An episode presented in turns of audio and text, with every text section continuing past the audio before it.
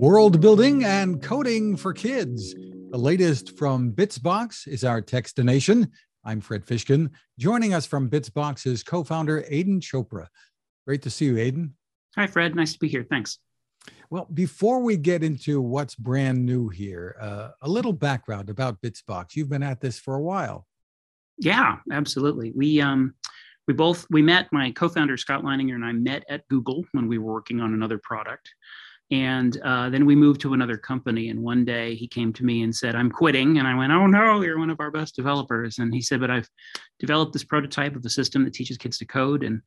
you have made a career out of teaching you know lay people hard technical things uh, in that case 3d modeling why don't you come join me and we'll we'll do this thing together and that was about eight years ago uh, that laid the foundation for bitsbox and since then we've been teaching hundreds of thousands or even millions depending on how you count uh, of kids all over the world how to do computer science so describe for us a little more fully of what bitsbox is absolutely so bitsbox is um, primarily a subscription box. So that's how we got our start. So if you would like uh, your son or your daughter or your niece, your nephew, grandkid, somebody like that, uh, to learn something about coding, to be a global citizen in the truest sense for the future, um, you can sign up for Bitsbox and we'll start sending physical materials, beautiful printed stuff.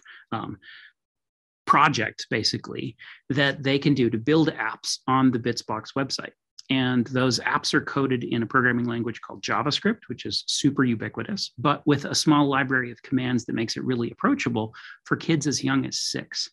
So uh, it's a sequence everybody starts with coordinates and then they go to variables and conditional statements and so on and so on. And the longer they stay with the subscription the more they learn the more sophisticated the apps that they are uh, that they can build. And the apps that they build can actually be used on any device. Their computer that they built them on but they can also really easily share them out to phones and tablets and anything else with a browser and internet connection. And now comes something that's called blueprint uh-huh. You have to memorize that. It's on your shirt. So yep. tell what right. is Blueprint? So Blueprint is sort of the evolution of Bitsbox. Um, what we've learned in about eight years of teaching kids to code is that it is completely possible. Kids are fully capable of doing this, not only learning to code to program computers, uh, but doing it with real typed JavaScript. Um, one other thing we've learned, though, is that motivation is a big part. You know, there are probably 10 to 15% of kids who are internally motivated to learn to code. Uh, if you want to get more kids than that, and that's always been our mission, then you have to work on not just the how do they do it, right? What's the system? What's the programming language? What are the projects? You got to work on the why, which is why should I code? And we've looked and we've seen millions, hundreds of millions of kids using programs like Minecraft specifically, to some extent playing Roblox, and really getting engaged in these 3D worlds that are in some ways the precursor to this metaverse idea that everybody's talking about. And we thought, what if you could more easily learn to code within the context of something like Minecraft? Minecraft has coding, but it was kind of an afterthought for them.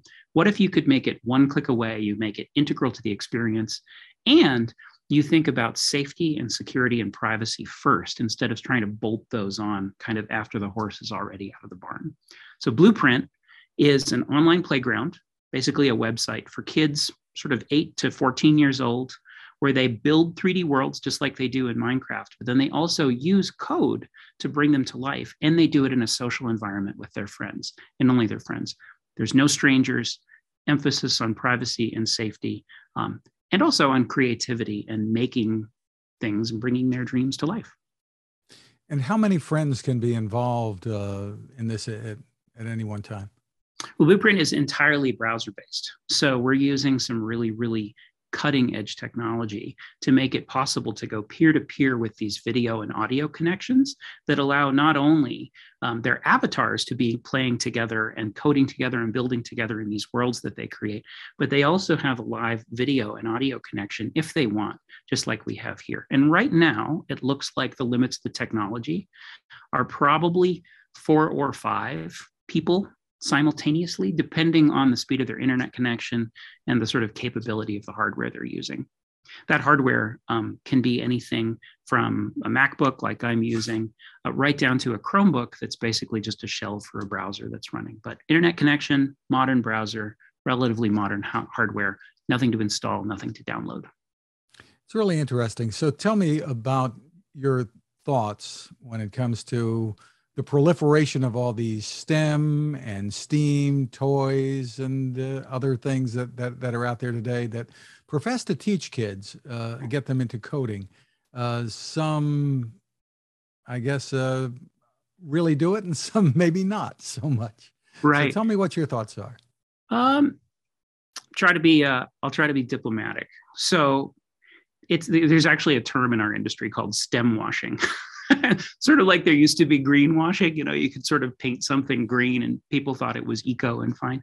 Now there's a certain, honestly, amount of STEM washing. People who create anything that basically isn't I don't know, a shirt is STEM in some way because it involves creativity. And the truth is that most toys do involve building or creativity or imagination. And those are really important parts of STEM. Um, but STEM stands for science, technology, engineering, and math. And uh, there are some really terrific products out there that really encourage kids to push the limits of those disciplines while they're playing as well. In general, uh, the future depends on having a really wide, varied cohort of people who know how to bring the technology to life. Uh, if only a small group of people who look just the way you think they're going to look are responsible for building the technology of the future, you end up with things, honestly, like Facebook, right? Facebook is what happens when a social network is built by a very small demographic of people.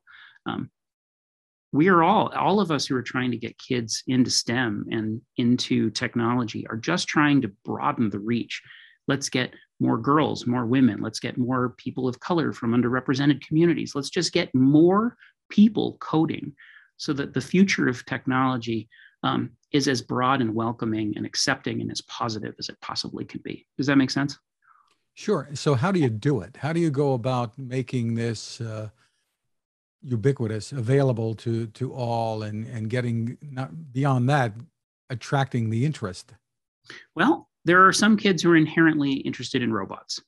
And so the kids who are interested in robots will be excited about learning to code by means of programming a robot. And most of the STEM toys that are out there are robots of one kind or another. I, I think I would argue, and we a lot of us would argue that, that this is getting back to what I said about the why and not the how. There is a sliver of kids who are motivated by robots. Great. Let's teach them to code with robots. There's another chunk of kids who are motivated to code by coding apps like greeting cards and messages and puzzles and games and things like that. That's what they do with Bitsbox right now. But that's a chunk. Um, there are other kids who are motivated to learn to code by coding music or videos or things like that, and that's great.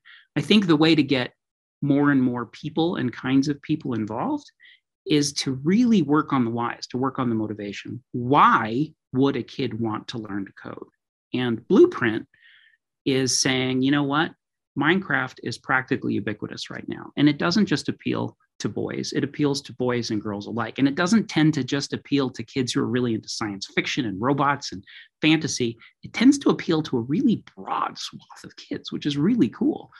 So if you take something that's thematically like that and then add other themes like animals, pet care, car racing, um, you know, fantasy, cops and robbers, all kinds of different themes, then maybe you can start to address the why that gets a larger, larger, sorry, and larger chunk of uh, of the population interested in doing this. It's it's not about how to teach kids to code anymore. There's more ways to teach kids to code than there have ever been. It's about why should they code, and Blueprint is really just a step in the maybe this is something that'll get another 10, 15, 40, 50% of the population interested in doing this. Terrific. So how can people learn more about it and and and back it and and acquire it? Absolutely. So the easiest way to learn about Blueprint is to just go to bitsbox.com. That's B-I-T-S B-O-X.com right there. Um, there's a big banner that goes to the Blueprint backer page uh, right there. You can go there and learn all about Blueprint. You can back it on Kickstarter, or you can just sign up to get updates to join the beta list when it's ready. Uh, and that's how you'll stay all informed about Blueprint. We're really aiming for this summer, probably June, to have a big public beta where everybody can try it out for free. And beyond that, what will the pricing be? I mean, parents would want to know. You know, we've got a, we've got 25 subscriptions in the household for different yeah, absolutely. things now. Well, uh, that's interesting because Bitsbox is a subscription, right? Because you get physical stuff in the mail. So Bitsbox averages about $30 a month. We would love for Blueprint to be much more affordable than that. I mean, $30 a month is accessible to a certain swath of the population. But again, we're trying to do something that actually reaches even more kids. So we're trying something different with Blueprint. Instead of it being a monthly subscription where you get a whole bunch of learning materials in the mail, Blueprint is going to be, we think, free for anyone to use. You can make an account, you can have as many worlds as you want, you can play with your friends. What we're going to do is have a built in content store and a built in currency. And you can use that built in currency. This isn't an NFT play at all. The idea is if you're building a world where you're farming unicorns and you want a beautiful unicorn stable, you could absolutely build one, but you could take a shortcut and pay us a couple of bucks and download one from the library and use that in your world that you play with your friends in. So we're not exactly sure if that's going to work, but we actually feel like it's a lot more affordable and a lot more accessible to more kids. There's also the option to build what you need instead of buying it. And eventually, we hope to make a system where kids are actually able to make content, publish it, and get paid for it from other kids. Sort of like a, a Roblox model in, in a way, I think, in, in some ways. Yeah. I mean, sort of like a Roblox model, except that Roblox currently as far as we can tell, makes most of their money by selling items to kids so that those kids can do better in the games that they're playing, if that makes sense, right? So if I get dropped into a game as a kid and I want to win, then I might be offered a weapon or a tool or something like that so I can do better in the game. And so there's an incentive to buy that weapon or something. Um, that's what Roblox does. And frankly, that doesn't really interest us. We're building Blueprint which is inherently different. It's a tool for creating online worlds and experiences and games that you play with your friends. So rather than selling you a gun so you can play a game where you shoot strangers, we would rather sell you a house for your unicorns that you can use in the game you're building that you can play with your friends. So it's instead of buying an item to play a game, it's buying an item to build a game that you can use to play with the people you know. Does that does that sort of jibe? Absolutely. The, the website, once again, is bitsbox.com, mm-hmm. B I T S B O X dot com. Yep. Aidan Chopra, thank you for taking the time with us. Thank you so much, Fred. Have a great day.